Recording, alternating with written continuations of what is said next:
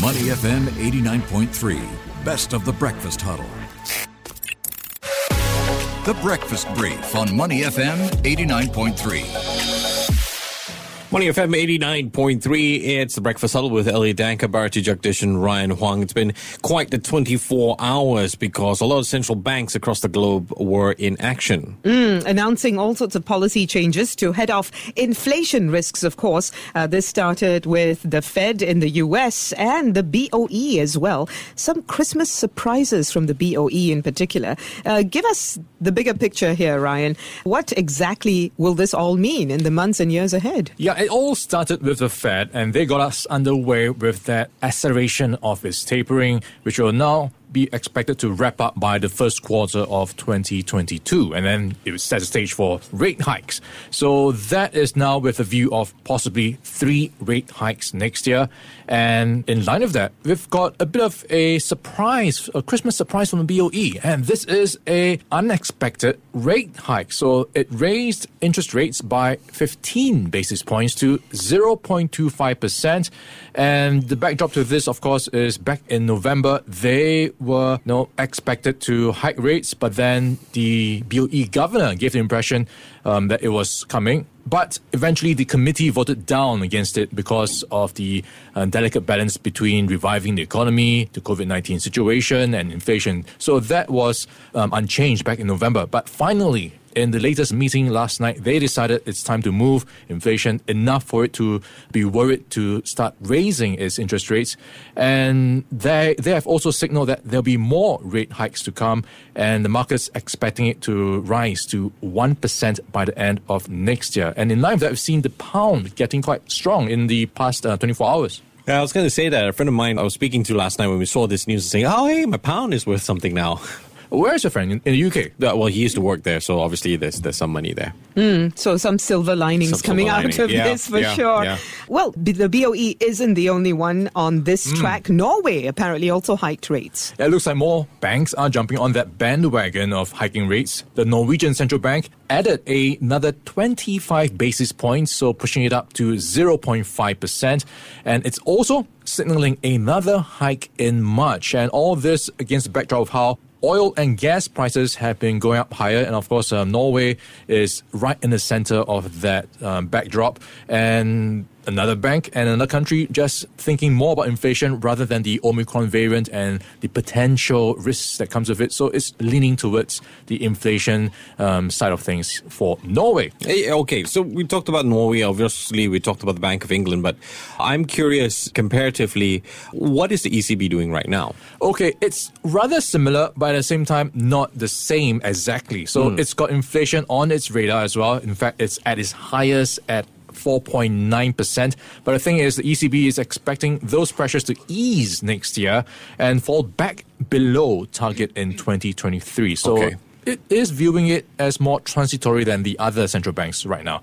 So what it is uh, doing is nothing for now, but it is dialing back on some of those emergency measures that it rolled out in COVID-19, the PEPP, the stimulus to help revive the economy. So it thinks maybe it doesn't need that much stimulus now. So in a sense, it is drawing closer to unwinding some of those measures. But for now, it is staying put and keeping a very close eye on that balance between inflation and the economy. Mm. We're seeing quite a different picture in Turkey, though. I mean, President Tayyip Erdogan there has been known for his unorthodox monetary policies. So, what's going on there, which is completely uh, tangential to what you've just described? It is a different world in Turkey. So, right where we are right now is a very similar headline you've seen in past weeks and months. Turkey cuts interest rates again. And again, the lira is now at a record low. So, it is also facing inflation. In fact, it is over 21%. And typically, when that happens, your central bank would be raising rates rather than cutting rates, which would fuel inflation according to traditional theories. But the president, Recep Tayyip Erdogan, has a very unconventional style of running things. He thinks you know, the other way is the right way. To revive the economy is more important uh, by keeping rates low for borrowing and whatnot. So that is now putting the lira under a lot of pressure. So they cut 100 basis points yesterday. And we are now looking at the lira just under so much pressure right now. There is talk about you know potential contagion if things get worse. So something to keep an eye out for in Turkey. Definitely. Today's going to be quite a significant day as far as banks go. The Bank of Japan's interest rate decision is due for release today. What time is that happening?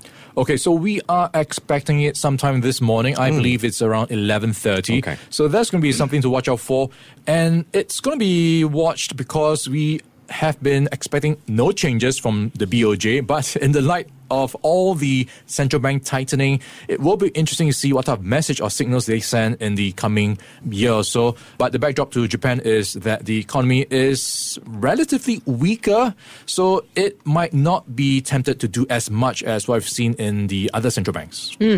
Sino US relations still on the radar, Ryan, and there have been some developments in this regard. What will the impact of this be? Yes, so US China tensions could tick up another notch towards the weekend. So you've got two issues here.